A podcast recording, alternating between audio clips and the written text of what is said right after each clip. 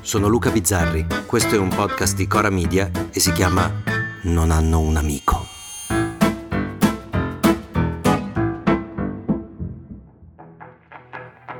Quello che non ho. Quello che non ho, come diceva il poeta, è il senso di appartenenza. Io non mi sento italiano. Io non mi sento italiano. E vai di citazioni oggi.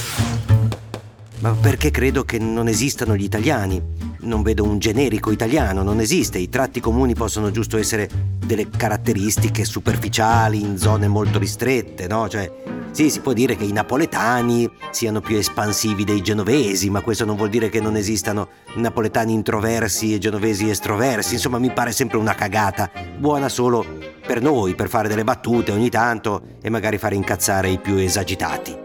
Così come non penso neppure di appartenere a un particolare genere io credo potrei essere catalogato come maschio, bianco, etero e anche cis, che sono andato a vedere su Google cosa vuol dire, ma anche questa mi pare una semplificazione da asilo nido. Marco Cappato e il generale Vannacci sono due maschi bianchi etero cis, anche se ogni tanto mi sorgono dei dubbi su Vannacci. Ma non credo che ci siano due persone più distanti, con idee ideali più diversi, con comportamenti e prese di posizione più discordanti. Insomma, credo, e magari verrò crocifisso per questo, che non esistano etero, gay, italiani, africani, norvegesi, così come credo che i diversi non siano mai diversi da uno standard, da una normalità, ma semplicemente diversi dal punto di vista di chi guarda. È il guardante a creare la diversità, non il guardato.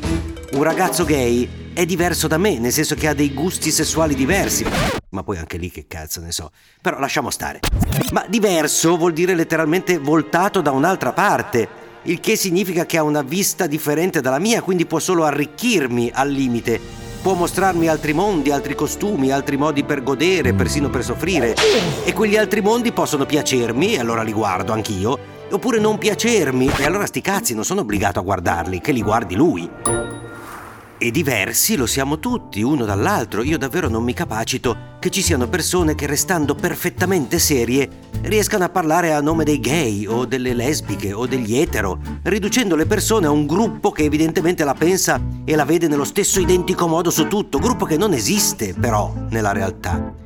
E questa tendenza a catalogare tutto ultimamente si trasforma nella tendenza a catalogare così tanto da non voler più catalogare nulla e a rendere tutto fluido, appunto, e le prime a rimetterci sono le vocali. Se sei nera, se sei un parassita da mantenere, ma se ti mantieni da solo, stai rubando le opportunità a un italiano che vedono arrivare dei nuovi segni grafici o si vedono totalmente elise, uccise in nome di non si sa cosa. Dopo le vocali ci rimettono i pronomi e quindi succede che io mi sento così e mi dovete chiamare così.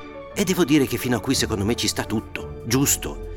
Però poi arriva io mi sento così e allora sono così. Eh, e lì faccio un po' fatica, faccio fatica a non dare ragione a Katia Bissonette, eh, boh, Bissonette, sì, pugile donna canadese, che si è rifiutata di incrociare i guantoni con la pugile trans Mia Wormsley, che a quanto pare è nata maschio e va bene, per me è ottimo che tu pretenda il pronome che ti scegli.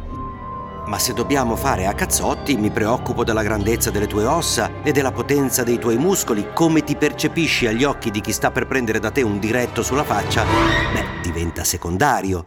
Ma il non voler più dare i nomi alle cose, il voler dare lo stesso nome a molte cose diverse, tocca livelli altissimi quando tutto questo si mescola la religione. E qui è l'acido nitrico che incontra la glicerina la Chiesa inglese comincia a chiedersi se non sia il caso di cambiare il Padre Nostro perché ritenuto troppo maschilista, troppo legato al patriarcato. Boom! E io sono d'accordo. Tanto che con l'aiuto del mio amico Martino mi sono permesso di proporre una versione alternativa. Sì, un Padre Nostro, come dire, rispettoso della diversità di genere. Da domani nelle chiese io direi questo. Genitore 1, che sei al Pride, decidi tu il tuo nome. Venga il tuo regno, ma o Regina è uguale. Sia fatta la tua volontà, ma anche la mia e la sua, e la sua, e la sua, e la sua. No, quella di Pillon no. Dacci oggi il nostro pane quotidiano. Ho detto pane. E rimetti a noi i nostri debiti, un noi generico, come noi li rimettiamo ai nostri debitori debitrici, debitruciu. E non indurci in tentazione, che facciamo già abbastanza da noi, ma liberaci dalle definizioni. Amen. A domani. Se volete commentare, se avete idee o suggerimenti per nuove chat di WhatsApp o testimonianze di nuove chat di WhatsApp, potete scriverci a nonanunamico@gmail.com o nonanunamico@coramedia.com. Anche per gli insulti, prendiamo anche quelli.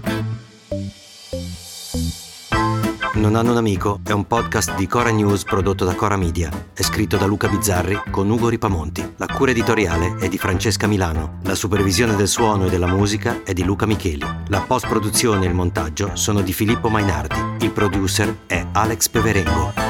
Le fonti dei contributi audio sono indicate nella sinossi.